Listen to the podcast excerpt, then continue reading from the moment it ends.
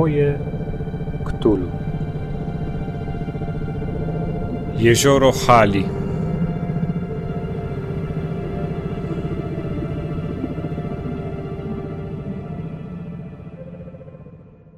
Cześć, jestem Kacper i witam Was w podcaście Moje Cthulhu. Moje Cthulhu to podcast dla graczy i strażników tajemnic, którzy chcą poszerzyć i pogłębić wymiar nadnaturalnej grozy na swoich sesjach w Zewie Cthulhu oraz dla wszystkich, którzy poszukują wątków związanych z mitami Cthulhu i z nadnaturalną grozą kojarzoną z prozą Howarda Phillipsa Lovecrafta we wszelkich grach, którym lubią poświęcać czas, czy są to karcianki, gry komputerowe, gry planszowe, czy jeszcze inne. szesnasty odcinek mojego podcastu, zgodnie z niedawną zapowiedzią, jest audycją tematyczną. Nie ma więc w niej dłuższego wywiadu z zaproszonym gościem, ale jest kilka znanych Wam, mam nadzieję, lubianych sekcji, takich jak Cthulhu w Polsce, jak recenzja, jak fragment literacki, które mają służyć temu, aby opowiedzieć jakąś historię, aby wokół wspólnego tematu dostarczyć Wam inspiracji i informacji potrzebnych do tego, żeby poszerzyć jakieś wątki na swoich cthulhowych sekcjach.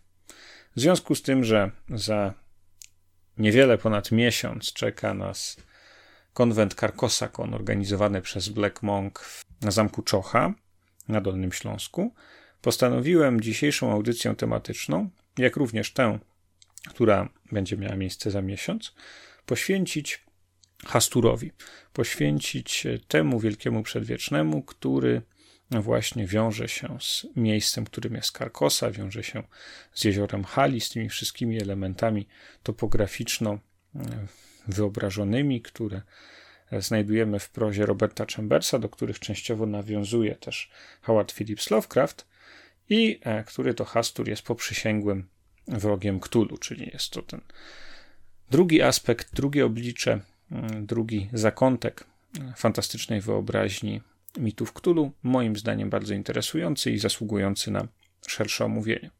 W dzisiejszej audycji przygotowałem dla Was poza tradycyjną porcją newsów trochę informacji na temat pewnego tajemniczego osiemnastowiecznego miejsca w Warszawie, recenzję dodatku Ripples from Carcosa, wydanego kilka lat temu przez Chaosium, który jest kampanią, zestawem scenariuszy, zależnie od tego, jak na to spojrzymy, obracających się wokół mitów Hastura, a także fragment prozy Chambersa i jeszcze poza tym dodatkowy element muzyczny. Zgodnie z obietnicą w każdej audycji ten element muzyczny teraz, mam nadzieję, będzie się pojawiał. Tym razem jest to utwór The King in Yellow, znanego cthulhowego kompozytora Grahama Plaumana.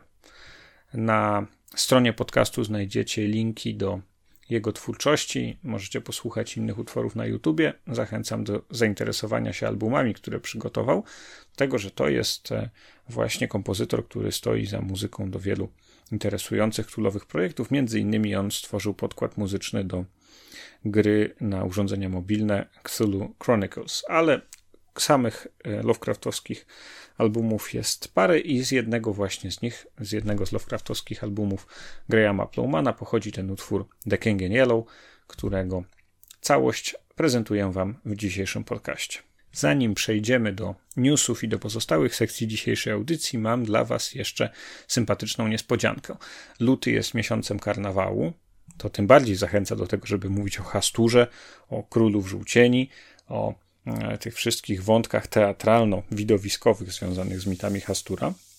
No ale skoro jest to karnawał, to jest to też dobry moment na konkursy. Partnerem dzisiejszego konkursu jest wydawnictwo Black Monk, dzięki któremu możecie dziś wygrać Samotnie przeciwko ciemności, zniweczenie triumfu lodu, czyli paragrafówkę do siódmej edycji, której polskie wydanie niedawno ukazało się właśnie wydawnictwem Black Monków. Jest to scenariusz jednoosobowy napisany przez Matthew Costello i Mike'a Masona i jest to aktualnie bardzo popularny i bardzo pożądany tom, pierwszy tom w cthulhowym cyklu Black Monków. Egzemplarz tego jednoosobowego scenariusza do rozegrania indywidualnie od wydawnictwa Black Monk właśnie stanowi nagrodę w pierwszym karnawałowym konkursie. Zadanie konkursowe przedstawia się, myślę, dość prosto i ciekawie. Podobnie jak poprzednim razem proszę o udzielanie odpowiedzi na facebookowym profilu mojego podcastu lub w komentarzach na stronie mojektulu kropka p l. Jakie jest pytanie? Proszę, abyście podpowiedzieli mi miejsca w Polsce, które w szczególny sposób mogą kojarzyć się z mitami Hastura właśnie i z działalnością tego bóstwa. Oczywiście idąc najprostszym tropem po najmniejszej linii oporu możemy szukać różnych starych teatrów albo jezior, które będą przypominały nam jezioro Hali, za którym leży Karkosa. Ja właśnie tym tropem idę w dzisiejszej audycji, opisując Teatr Stanisławowski w Łazienkach Królewskich w Warszawie jako miejsce do potencjalnego wykorzystania w waszych scenariuszach do Zewu Cthulhu, ale jestem ciekaw waszych pomysłów i waszych odpowiedzi. Jakie miejsca w Polsce, czy to zabytki, czy to miejscowości, czy to krainy geograficzne mogą kojarzyć się z mitami Hastura? Najciekawszą odpowiedź, którą wybiorę, nagrodzę książką Samotnie przeciwko ciemności, Zniweczenie triumfu lodu, wydaną przez wydawnictwo Black Monk, które właśnie zasponsorowało tę nagrodę dla was w tym konkursie. Wyniki oczywiście podam już za dwa tygodnie w kolejnej audycji. A teraz, nie przedłużając, zapraszam nad jezioro Hali. Zaczynamy.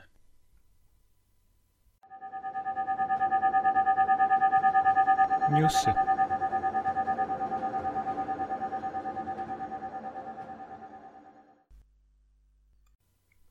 Dzisiaj newsów mamy naprawdę sporo. Przede wszystkim z najnowszych informacji warto wspomnieć o tym, że w ostatni weekend w Warszawie odbył się organizowany przez Stowarzyszenie Awangarda konwent Zjawa. Na tym konwencie było mi bardzo miło spotkać niektóre i niektórych z was, słuchaczy mojego podcastu, którzy zechcieli przyjść pomimo późnej pory na projekcję filmu Sztuka Znikania, którą na Zjawie organizowałem we współpracy z Instytutem Adama Mickiewicza. Dziękuję bardzo wszystkim widzom, dziękuję też za rozmowę po projekcji. Na pewno nie była to moja ostatnia bytność z jakimś punktem programu na konwencie. Zachęciliście mnie do tego, żeby jeszcze lepiej się do tego przygotować, żeby jeszcze mocniej promować tego typu wydarzenia, bo było mi po prostu bardzo, bardzo miło spotkać się zarówno z tymi, którzy podcastu słuchają, jak i tymi, którzy o nim słyszeli i chcieliby go posłuchać wtedy, kiedy będą mieli na to czas, albo wtedy, kiedy będą zabierać się za granie w Zew Cthulhu. Co poza tym? Ważna wiadomość jest taka, że za niewiele ponad miesiąc na Zamku Czocha wydawnictwo Black Monk organizuje konwent specjalnie cthulhowy, specjalistyczny, nakierunkowany właśnie na Zew Cthulhu, konwent pod nazwą KarkosaCon. Zapraszam was serdecznie do tego, żeby się tym konwentem interesować. Jest to konwent międzynarodowy o wspaniałej liście gości. Zresztą nie będę tutaj przedstawiał jakiejś swojej wersji. Posłuchajcie, co ma na ten temat do powiedzenia Biały z Black Monka, z którym niedawno widziałem się w Poznaniu i którego pytałem o to, czego na KarkosaConie można się spodziewać, co tam się wydarzy. Jesteśmy w siedzibie wydawnictwa Black Monk. Witamy serdecznie. W upiornym, drewnianym budynku w Poznaniu, w którym skrzypiące schody i różne zakamarki aż po prostu podsuwają na myśl różne koszmarne tajemnice, które on skrywa. Najbardziej koszmarną tajemnicą jest oczywiście działalność wydawnictwa Black Monk. I siedzę tutaj z Marcinem z Black Monka, z którym chciałem porozmawiać chwilę o KarkosaConie, o nadchodzącym mm-hmm. wydarzeniu planowanym na marzec, międzynarodowym konwencie cthulhowym na Zamku Czocha. Witam cię serdecznie, Marcinie, w podcaście Moje Cthulhu. Również e, witam serdecznie wszystkich słuchaczy. Fajnie, że udało ci się do nas wpaść. E, ten budynek w ogóle jest dosyć ciekawy, bo według mnie, e, i przynajmniej na razie nikt mnie nie wyprowadził z błędu, jest to jedyny drewniany budynek w całych Jeżycach, czyli w tej dzielnicy, w której się znajdujemy. Jest to również no, takie poznańskie serce fantastyki, bo i tutaj w tym budynku Pyrkon ma swoją siedzibę. Było również e, jedna firma, która zajmuje się robieniem cosplayów, i więc tutaj trochę tego, trochę tego wszystkiego. Druga Era ma tu swoją siedzibę również, czyli Poznański Klub Fantastyki, więc tutaj bije Są tu odpowiednie wibracje, ja, Dokładnie ja je tak. odczuwam. Natomiast w marcu serce królowe w Polsce i Europie Środkowej będzie biło na Zamku Czocha na Dolnym Śląsku. Dokładnie Już dalej tak. nie mogliście zrobić od, od Polski. Mówię w zasadzie o całej Polsce, bo jest to chyba w Worku Turoszowskim, czy tam w okolicach Bogatyni, tak? E, tak, dokładnie tak. No mogliśmy w Bieszczady jeszcze uciec potem, ale to już, to już dla nas było, byłoby problematyczne. Ale tak, rzeczywiście, Zamek Czocha może nie jest najbliższy cywilizacji, ale no wydaje nam się, że, że takie miejsce nie powinno być aż tak blisko tej cywilizacji. Tym bardziej, że Zamek Czocha też już takie eventy e, u siebie, u siebie robił, więc wiemy, że, że klimat ma. Można się za to zabierać tam i, i między innymi dlatego został wybrany. No i jest na zachodzie też, nie? Więc...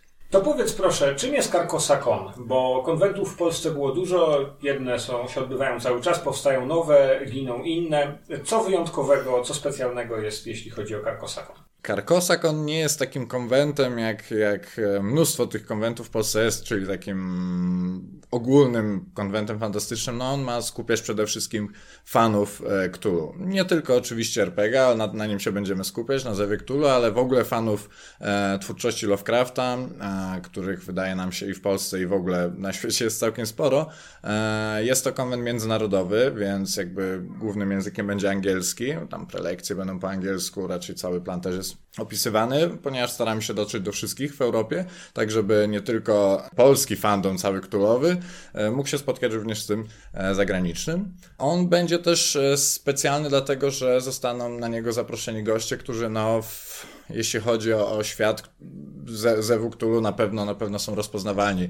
Przyjedzie kilka osób z Chaosium, można sobie sprawdzić na stronie, na Facebooku ogłaszamy, kto, kto potwierdził swoją... No widziałem, że zaprosiliście całą plejadę, będzie i Mike Mason, i mm-hmm. widziałem wczoraj, że Michael O'Brien, Mark Morrison i jeszcze parę innych osób. Wow, naprawdę prawdziwa plejada. Czym ich przywabiliście, chciałbym się powiedzieć? Czy planowany jest jakiś rytuał? Rytuał przywołania zaczął się już, kiedy zaczęliśmy tutaj Zew Cthulhu na na wspieram to i trochę, trochę tutaj staraliśmy się przywołać Chaosium do Polski. To jest ogólnie tak, że, że ci wszyscy ludzie są naprawdę sympatyczni i po prostu rozmowa z nimi, Michał Lisowski ma z nimi bardzo dobry kontakt, czyli tutaj właściciel Black Monka i nasz szef, którego serdecznie pozdrawiam. Nie wie, że siedzę na jego miejscu teraz przy biurku. W każdym razie dla nich przyjazd na taki konwent to też jest fajna zabawa, nie? Oni no, mogą spotkać się z ludźmi, którzy grają w ich gry, którzy uwielbiają ich gry, więc, więc to, to jest dla nich tak, tak naprawdę ten w cudzysłowie lep, czyli ci wszyscy fani, którzy przyjadą, którzy przyjadą tam, no, część z nich na pewno właśnie właśnie dla nich.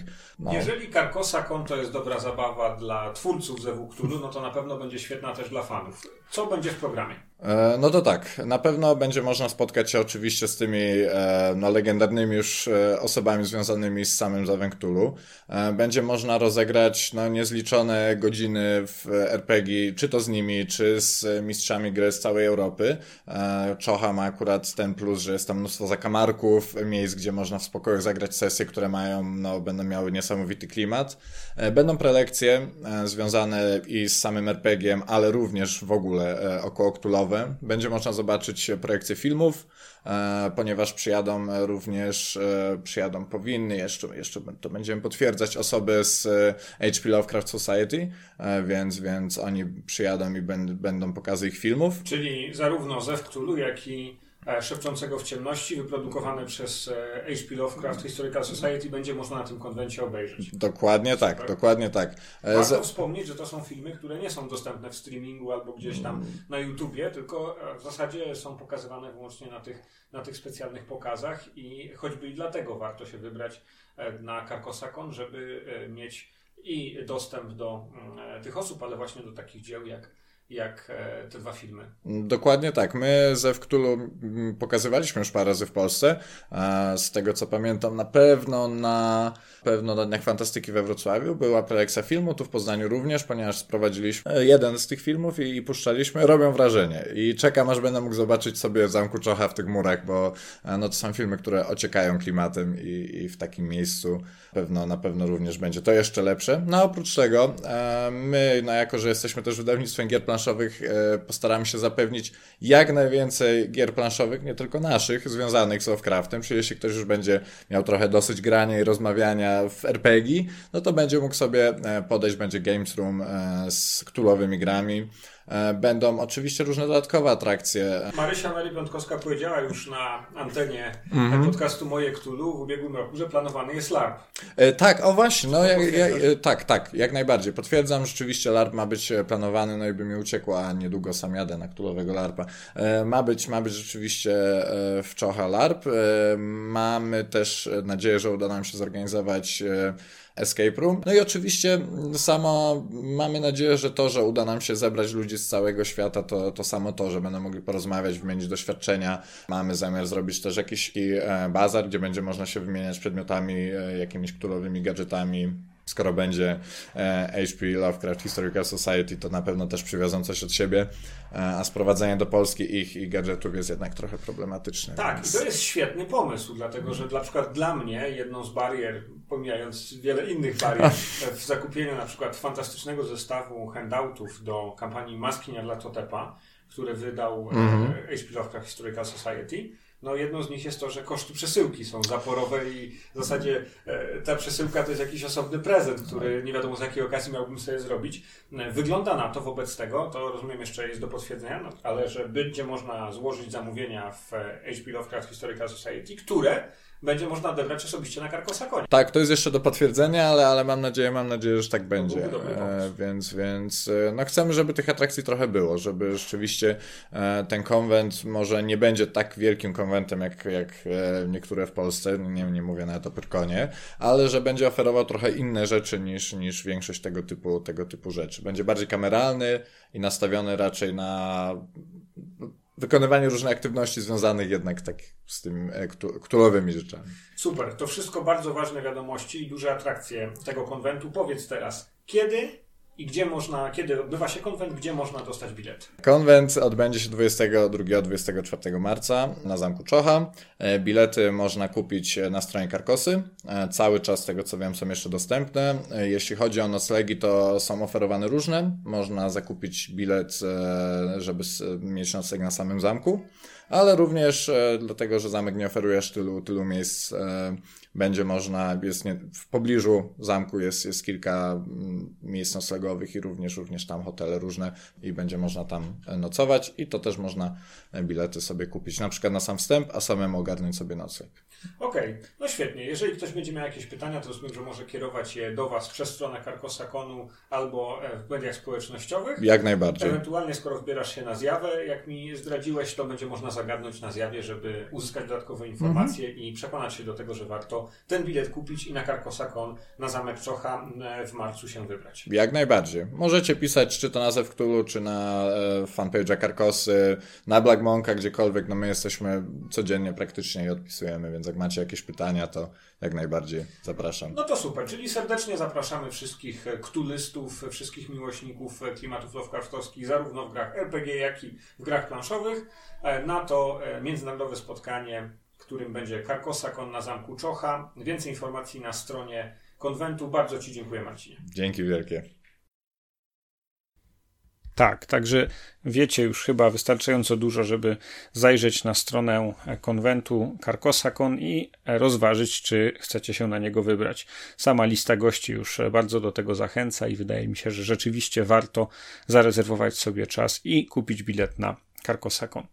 Z ważnych wydarzeń w najbliższy weekend kolektyw er pe, larpowa grupa z Warszawy organizuje kolejne wydanie swojego Cthulhowego LARPa w tysiąc dziewięćset trzydziestym roku, czyli Loża Kobiet. W audycji sprzed miesiąca mieliście zaproszenie wypowiedziane ustami człowieka w Czerni, który zagościł w moim studio i który zapraszał Was na ten LARP. Przypuszczam, że biletów na najbliższy weekend już nie ma, ale śledźcie er pe Kolektyw. Oni mają zamiar co półtorej miesiąca organizować kolejne LARPy, Cthulhowe, nie Cthulhowe, a na ten najbliższy sam się wybieram, więc po prostu opowiem Wam niedbawem, jak to było. Postanowiłem, że w newsach mojej audycji będę umieszczał informacje na temat nowych publikacji, nie tylko tych oficjalnych, czy Chaosium, czy wydawnictw, które posiadają licencje, czy wydawnictw, które jakieś swoje własne projekty Cthulhowe przeprowadzają i, i wydają publikacje, ale będę was też informował o nowościach na Miskatonic Repository, to znaczy w programie fanowskich dodatków, które publikowane są na DriveThruRPG. Jest to specjalna licencja udzielana na fanowskie materiały przez Chaosium. Mamy więc w ostatnim czasie, w ostatnim miesiącu dwie nowe pozycje, które ukazały się właśnie w programie Miskatonic Repository. Jest to po pierwsze autorstwa Heinricha Mura, suplement pod tytułem Unremembered, który dotyczy, no właśnie, co ciekawe, Hastura i, i Króla w Żółci, tego, tego właśnie awatara, tej właśnie emanacji. Hastura rozgrywa się w latach dziewięćdziesiątych, a drugi z tych dodatków, które się ostatnio ukazały, to z kolei autorstwa Sala Norfa, dodatek pod tytułem Church of Chiropteran Wisdom, czyli Kościół nietoperzowej mądrości, i jest to dodatek do klasycznej epoki Lovecraftowskiej, to znaczy do Zewu Cthulhu w latach dwudziestych dwudziestego wieku. Zawiera on opis nowego kultu, pewne pomysły na jego wykorzystanie w waszych scenariuszach, a także trochę takich zahaczek i informacji, na przykład statystyk nowych potworów i en pe ce ów, których można byłoby tutaj wykorzystać, oraz e, krótką przygodę wraz z pregenerowanymi bohaterami. Tyle z Miskatonic Repository. A co słychać na Kickstarterze? No, już widać, że przerwa świąteczna się zakończyła. Ruszyły kolejne bardzo ciekawe projekty. Przede wszystkim e, Stygian Fox, walijskie wydawnictwo, które jest posiadaczem licencji na dodatki do Zewu Cthulhu od Chaosium. Myślę nie jednej osobie znanej jako wydawca takich pozycji jak Fierce Sharp Little Needles czy The Things We Leave Behind. Ma w planach nowy podręcznik do wiktoriańskiej epoki Zewu Cthulhu. Jest to dodatek Hudson and Brand Shadows of the Past, czyli widać, że tutaj Stygian Fox kontynuuje linię wydawniczą właśnie tej Hudson and Brand, tej agencji czy tego stowarzyszenia w wiktoriańskiej Anglii, którą wprowadziła w wydanym chyba około rok temu czy, czy półtorej roku temu podręczniku Hudson and Brand. Tutaj mamy kolejną zbiórkę na nowy suplement kontynuujący wątki rozpoczęte tamtym produktem, tamtą publikacją. Ponadto mamy zbiórkę Reanimated, mamy zbiórkę na Lovecraftowski film inspirowany Reanimatorem. To będzie jakiś projekt taki bardzo ofowy, bardzo niszowy, ale jeżeli lubicie Cthulhowe filmy, to warto na to rzucić okiem, choćby po to, żeby wiedzieć, że taki projekt jest i być może będzie można za jakiś czas w jakimś V O D go obejrzeć. Mamy też Cthulhu Playmat. To jest projekt zbiórki na taką matę do karcianki Arkham Horror. Arkham Horror to jest gra karciana, która ukazała się i w oryginale angielskim, wydana przez Fantasy Flight Games, a w Polsce również przez Galaktę spolszczona jako Horror w Arkham, gra karciana. No i na Kickstarterze mamy możliwość stania się posiadaczami obietnicy na to, że twórcy tego projektu wypuszczą, wyprodukują dla nas specjalną matę do tej karcianki. Jeżeli jesteście fanatykami karcianek Cthulhowych, no to taka mata może was zainteresować. Mamy jeszcze dwa projekty, o których warto wspomnieć. Ta grupa, która odpowiada za Cthulhu Enamel Pins, projekt sprzed mniej więcej pół roku, którego ja byłem wspierającym i jestem teraz szczęśliwym posiadaczem dwóch przypinek, jednej z zielonym łbem Wielkiego Cthulhu, a drugiej z otwartym Necronomiconem. Tę przypinkę miałem właśnie wpiętą w sweter na zjawie, kiedy byłem tam w ubiegłym tygodniu. Oni zaczęli kolejny projekt.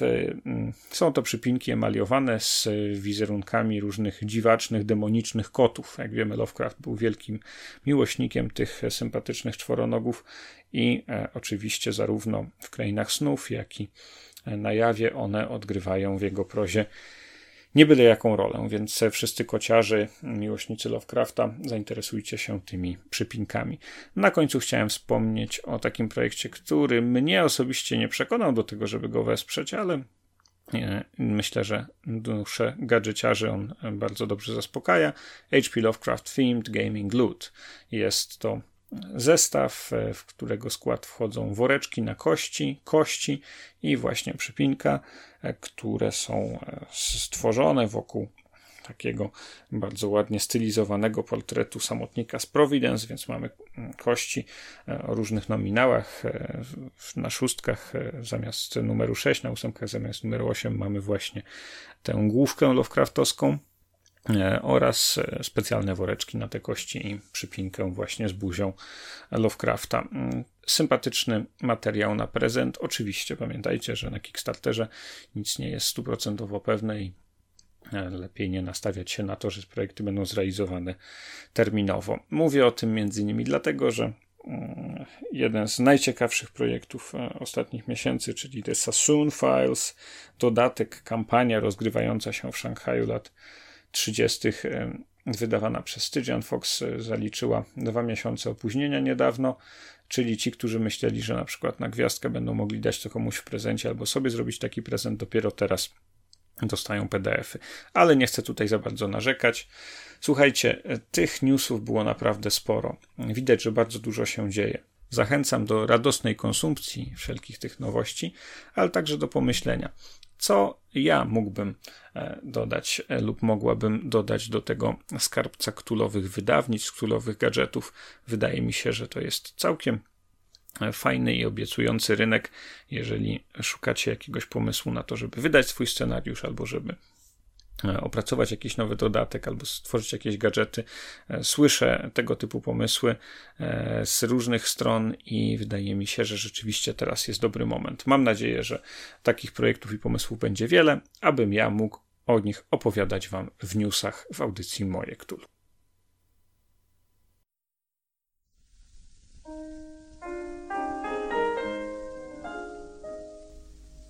Cthulhu w Polsce.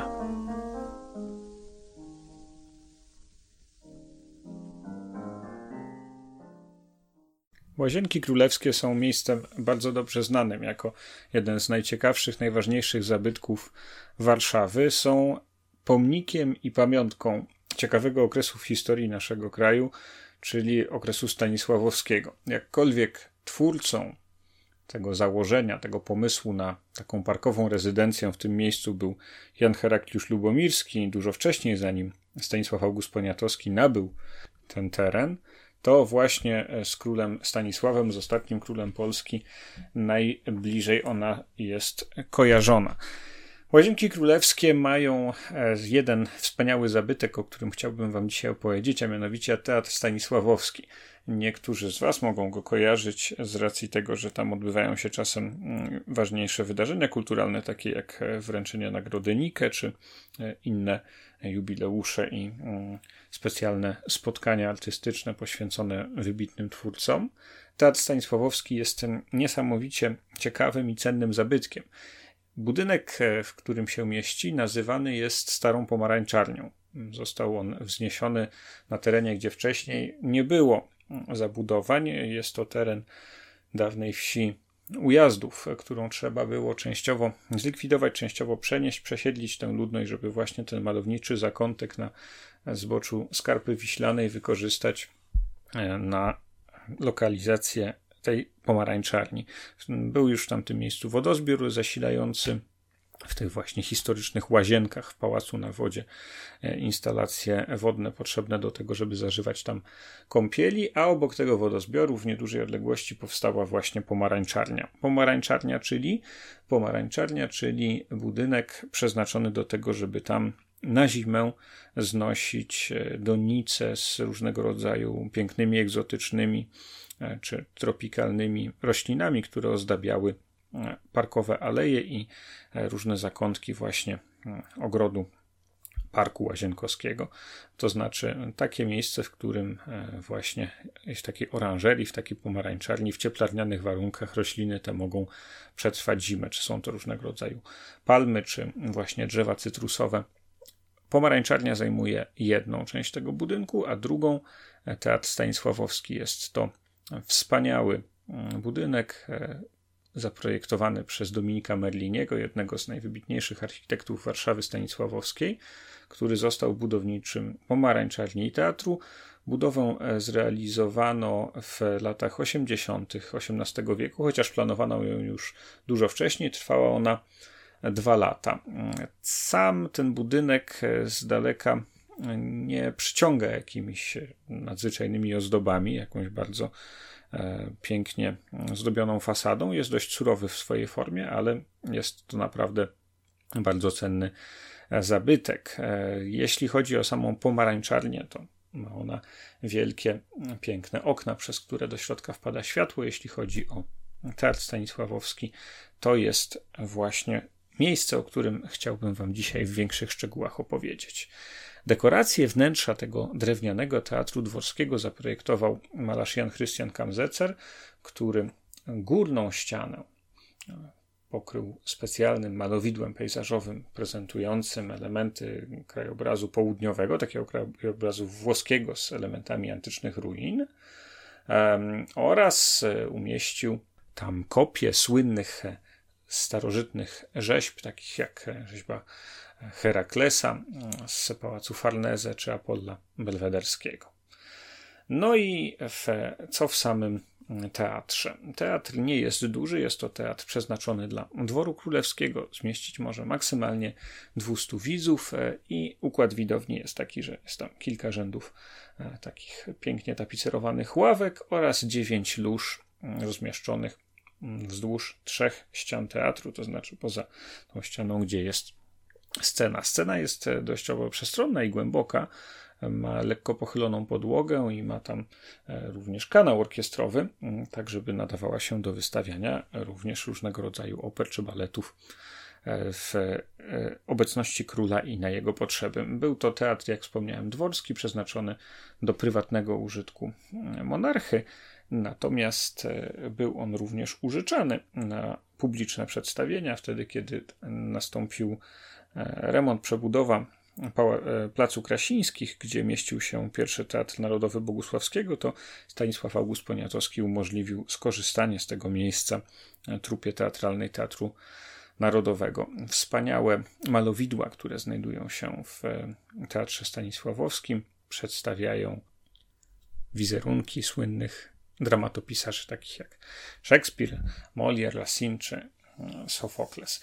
Nad lożami, pod samym sufitem, wzdłuż ścian teatru znajdują się też bardzo efektowne iluzjonistyczne obrazy, które właśnie w taki sprytny sposób imitują dodatkowy rząd lóż i tam namalowani są widzowie, którzy przez lornią czy przez lornetki obserwują, co się dzieje na sali, obserwują, co się dzieje na scenie.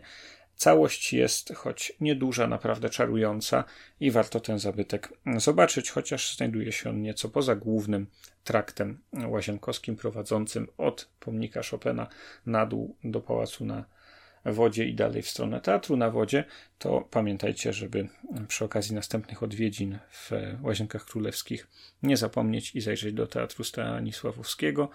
Jest on otwarty codziennie od dwunastej do szesnastej, więc zdecydowanie wizyta nie sprawi Wam trudności. A teraz, jak właściwie wykorzystać tego typu miejsce na Waszych tulowych sesjach?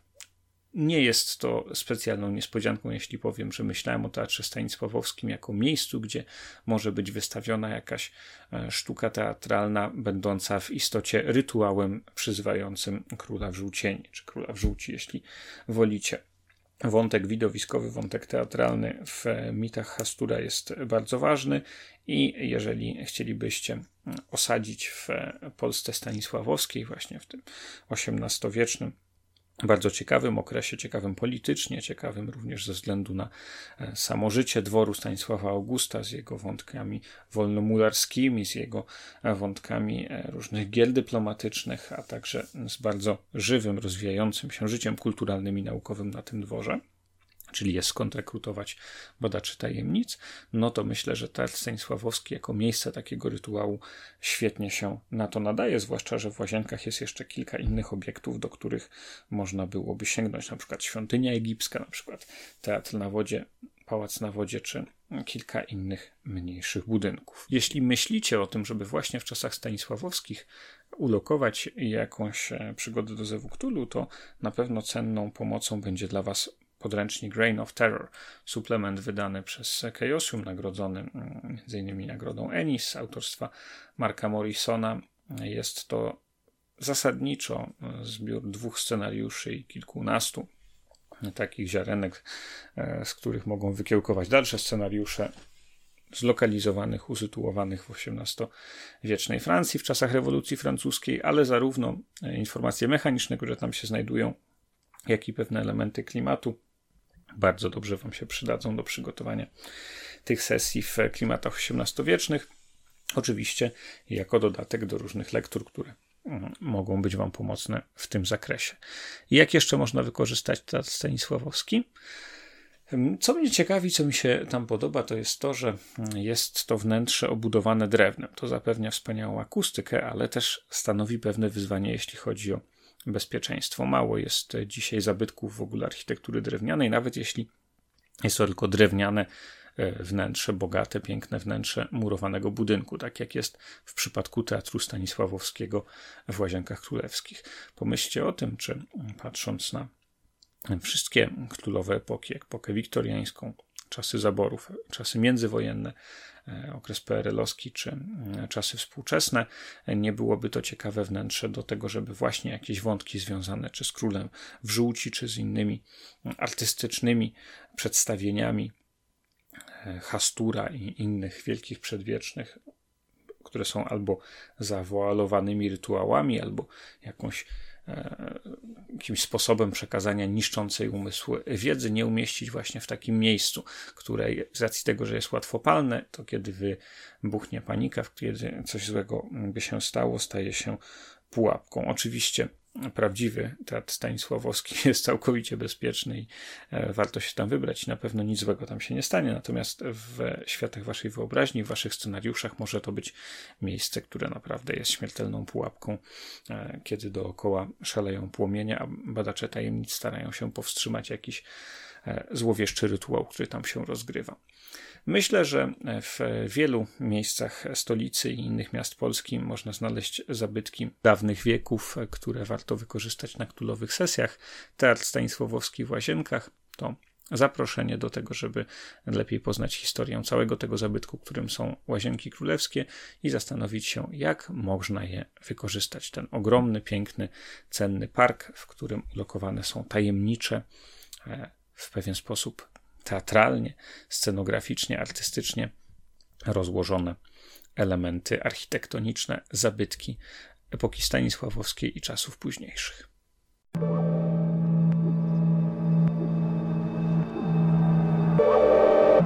Recenzja. Pozycji związanych z mitami Hastura, które warto zrecenzować, jest niemało. Na pierwszy ogień w pierwszej audycji poświęconej Hasturowi biorę publikację sprzed kilku lat, a konkretnie z dwa tysiące czternastego roku, wydane przez Chaosium Ripples from Carcosa. Trzy scenariusze, które zgłębiają właśnie mity Hastura, wątki związane z tym wielkim przedwiecznym, z miastem Carcosa i z królem w żółcieni. Autorem tego suplementu jest Oscar Ríos. On od tamtej pory zdążył już trochę sobie dopisać do tego portfolio, bo obecnie współpracuje głównie z wydawnictwem Golden Goblin Press, pisząc dla nich scenariusze i inne dodatki, ale w owym czasie nie był jeszcze tak szeroko znanym autorem, a tym podręcznikiem wydanym przez Chaosium zdecydowanie, można powiedzieć, wyrobił sobie dobrze nazwisko. Rebels from Carcosa, to znaczy, jakby to powiedzieć, fale na wodzie rozchodzące się od strony Carcosy.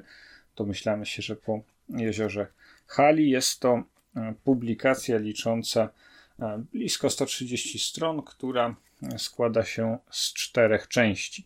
Pierwsza część jest to specjalny, dosłownie kilkustronicowy dodatek dotyczący tego, jak można wzbogacić i poszerzyć wątki związane z mitami Hastura na sesjach królowych. Są tu informacje o dwóch awatarach, a nie, przepraszam, trzech awatarach, bo jest i o królu w żółcieni, i o biesiadniku z daleka, pożeraczu mózgów, i o bezkostnym. O tych trzech awatarach Hastura mamy też informacje o tym, jak mechanicznie rozróżnić mity Cthulhu od mitów Hastura, jeśli chodzi o wiedzę badaczy tajemnic, Natomiast po tych kilku stroniczkach, które zawierają kilka e, fajnych, możliwych do wykorzystania pomysłów, następuje główna część podręcznika. Jest to składająca się z trzech scenariuszy bardzo oryginalna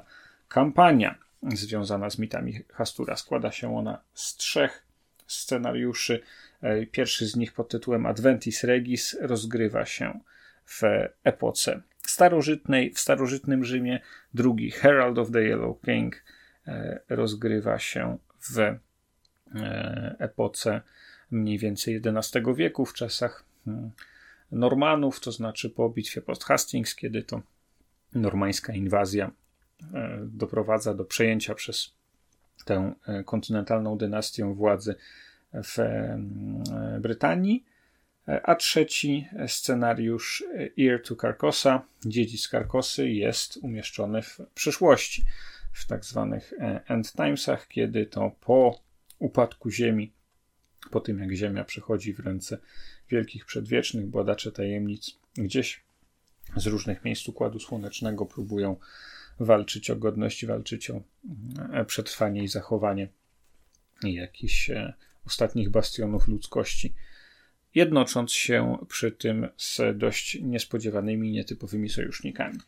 Trzy scenariusze, które połączone są wspólnymi wątkami, które również jeśli chodzi o różnego rodzaju flashbacki czy retrospektywy, dają tutaj fantastyczne możliwości przenoszenia wątków i, i łączenia tematycznie i fabularnie elementów.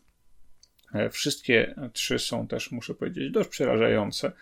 Jest to naprawdę ciężki kawałek grozy. Mało tu jest do śmiechu, a sporo jest rzeczy, których można byłoby się trochę przestraszyć albo nawet może więcej niż trochę.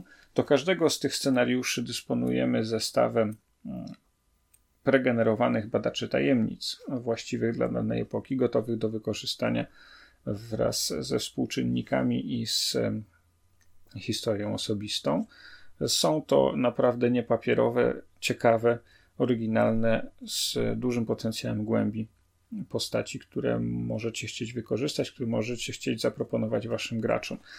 Ogólnie rzecz biorąc, to ta kampania naprawdę zasługuje na uwagę, dlatego że ona pozwala na coś, czego się zazwyczaj na aktualowych sesjach nie robi, to znaczy na przejście przez kilka różnych epok, spojrzenie na grozę mitów z różnych perspektyw historycznych. To jest oryginalne, ciekawe podejście. Pewne elementy tego w niektórych scenariuszach gdzieś tam się widuje, na przykład w Przerażających podróżach jest scenariusz kolejowy, w którym się można w kilku różnych, że tak powiem, settingach pobawić. W samym Horrorze w Orient Expressie też są elementy podróżnicze związane ze średniowieczem, związane z jakimiś fantasmagorycznymi innymi światami. Oczywiście Krainy Snów też dają tutaj duże możliwości manipulowania rzeczywistością, ale nie jest to to samo jak trzy scenariusze w diametralnie różnych realiach, gdzie mamy zupełnie inne wyzwania, zupełnie inny kontekst społeczny, zupełnie inną estetykę nawet tego otoczenia i w związku z tym zupełnie innych badaczy tajemnic, którzy mierzą się z grozą, mierzą się z tajemnicami, które tam są do odkrycia, czy z zagrożeniami, które trzeba w jakiś sposób zneutralizować. Naprawdę jest to kawałek dobrej roboty i szczerze mówiąc, ja dostałem ten scenariusz na urodziny w zeszłym roku od moich koleżanek i kolegów z pracy. To bardzo, bardzo fajny prezent. Przyznam szczerze, kawałek dobrego suplementu, zdecydowanie go polecam. Warto dodać, że ten podręcznik, chociaż ma pięć lat już, to jest oczywiście w pełni kompatybilny z siódmą edycją, ale zawiera też informacje o tym, jak przeliczać współczynniki na wydania wcześniejsze. Jeżeli do czegokolwiek można byłoby się przyczepić, jeśli chodzi o ten podręcznik, to do dosyć ubogiej szaty graficznej. Pamiętajmy, że to jest podręcznik jeszcze starego typu, czarno-biały podręcznik z Chaosium. Ilustracje, chociaż trochę ich jest, no to one ani swoim stylem, ani jakością wykonania, ani no też gęstością tego, jak często się pojawiają, raczej no, nie dają się porównać z tym, co dzisiaj mamy w nowych publikacjach Chaosium, gdzie mamy pełny kolor, gdzie mamy praktycznie na każdej stronie jakieś winiety czy nawet większe ilustracje. Tutaj tego jest zdecydowanie mniej i myślę, że nie każdemu te obrazki też przypadną do gustu, ale to już jest naprawdę chyba jedyna rzecz, do której można się w tym podręczniku przyczepić. Jaką ocenę wystawiam podręcznikowi Ripples from Carcosa? Za świetne wprowadzenie w tematykę mitów Hastura, za naprawdę dobrą kompozycję i za oryginalność ujęcia wystawiam tutaj zdecydowaną, mocną piątkę. Jest to jeden z, powiedziałbym, ciekawszych podręczników zawierających scenariusze, a kampania, którą tutaj znajdziecie, zadziała odświeżająco nawet na najbardziej zblazowanych i już znudzonych klasycznymi wątkami miłośników Zewu Cthulhu. Ja zdecydowanie ją rekomenduję.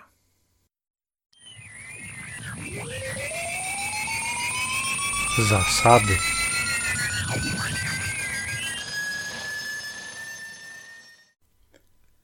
Dziś w kąciku zasad chciałbym zreferować Wam pewien pomysł, pewną innowację, którą Oscar Lillos proponuje w podręczniku Ripples from Carcosa, a dotyczy ona mechanicznego ogrania zagadnień związanych z mitami Hastura jako częścią mitów Cthulhu.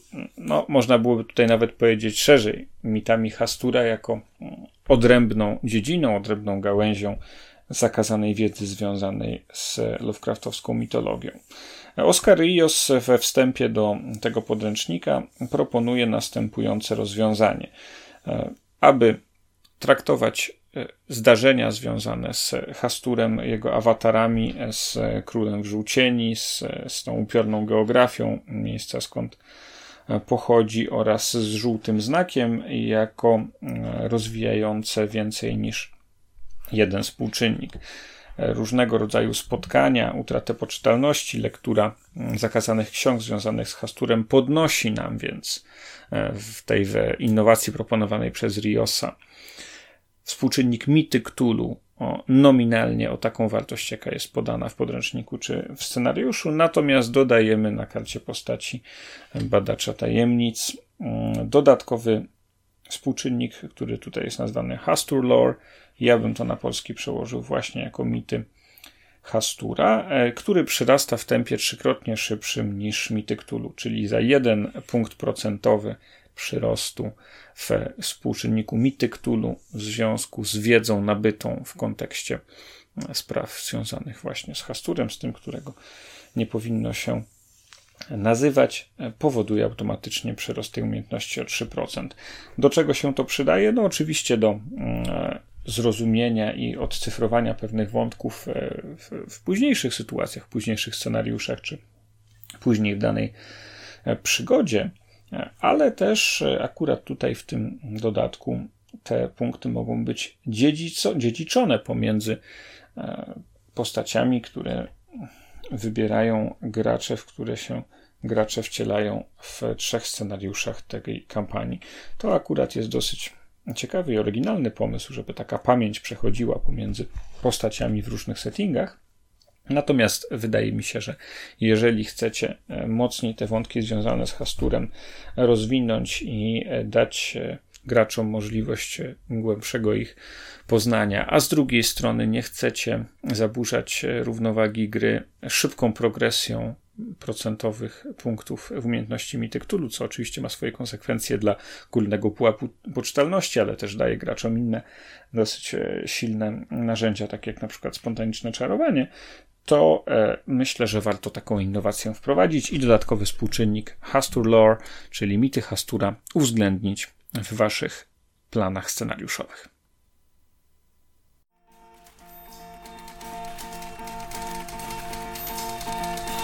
Biblioteka.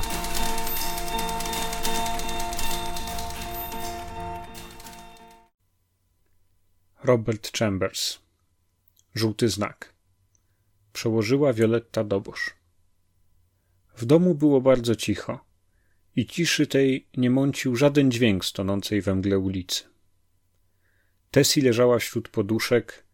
Jej twarz była jak szara plama w ciemności, lecz dłonie splatały się z moimi i wiedziałem, że ona wie i czyta w moich myślach, tak jak ja czytam w jej, jako że posiedliśmy tajemnicę Hiat i ujrzeliśmy widmo prawdy. Po czym, gdy odpowiadaliśmy sobie nawzajem, pospiesznie, bez słów, myśl za myśl, cienie poruszyły się w ciemności koło nas, a z daleka, z odległych ulic doszedł dźwięk. Był coraz bliżej, głuche skrzypienie kół, coraz bliżej i bliżej, jeszcze bliżej, aż wreszcie przed naszą bramą ustał, a ja dowlokłem się do okna i zobaczyłem przystrojony w czarne pióra karawan. Brama na dole otworzyła się i zamknęła, zaś ja podkradłem się, dygocząc do drzwi, i je zaryglowałem, lecz wiedziałem, że żadne rygle, żadne zamki nie zdołają powstrzymać kreatury, która szła po żółty znak.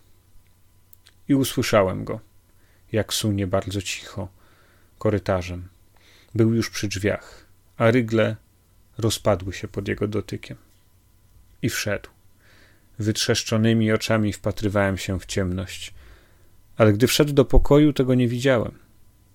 Dopiero gdy poczułem, jak oplata mnie swoim zimnym, miękkim ramieniem, krzyknąłem i zacząłem walczyć jak furiat, lecz moje ręce były bezużyteczne, a on wydarł onyksową broszę z mojej marynarki i z całej siły uderzył mnie w twarz.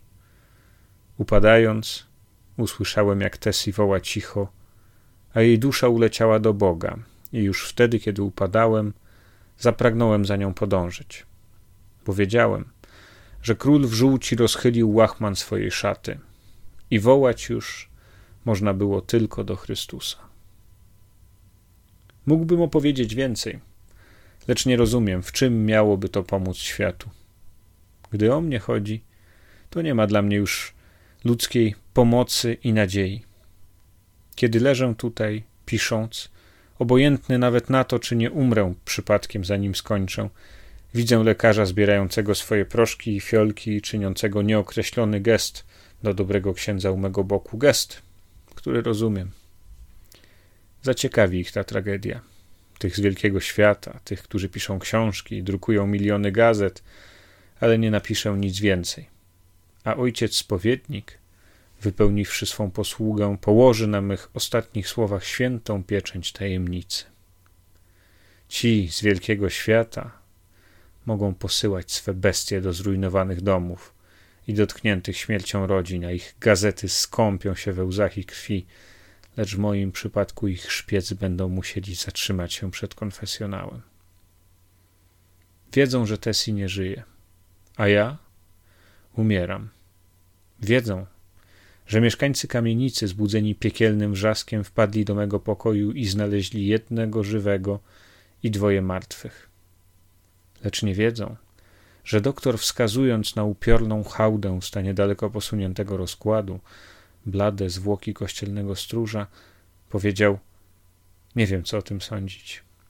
Nie umiem znaleźć żadnego wyjaśnienia. Ten człowiek najpewniej nie żyje od wielu miesięcy. Zdaje się, że umieram. Chciałbym, aby ksiądz...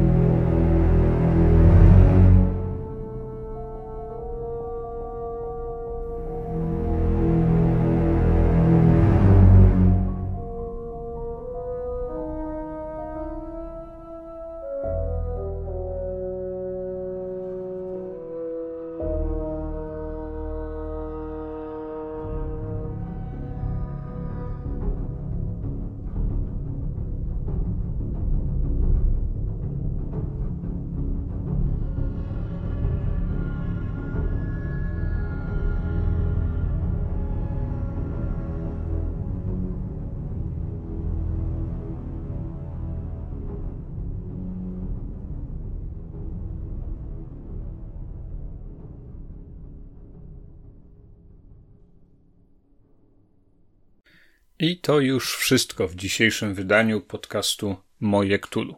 Bardzo dziękuję Wam za uwagę. Zachęcam do tego, żeby subskrybować podcast czy na Facebooku, czy na Twitterze, czy przez R S S na stronie. Wprowadzajcie go do swoich list podcastowych na iTunesach, na Google Podcast, na dowolnych platformach, z których korzystacie, takich jak SoundCloud, czy Blueberry, czy Stitcher, czy jeszcze innych, tak żeby nie przegapić następnego odcinka. Mówię o tym między innymi dlatego, że w najbliższym odcinku będzie oczywiście rozstrzygnięcie pierwszego karnawałowego konkursu, to znaczy konkursu, w którym do wygrania jest Samotnie przeciwko ciemności, zniweczenie triumfu lodu od wydawnictwa Black Monk, ale również dlatego, że za dwa tygodnie będzie kolejny konkurs, w którym z kolei do wygrania będzie coś już naprawdę karnawałowego, co przekonacie się za dwa tygodnie, jeśli posłuchacie kolejnej audycji. Bardzo dziękuję Wam za uwagę, dziękuję za wszystkie spotkania, wszystkie komentarze, wszystkie nadsyłane propozycje.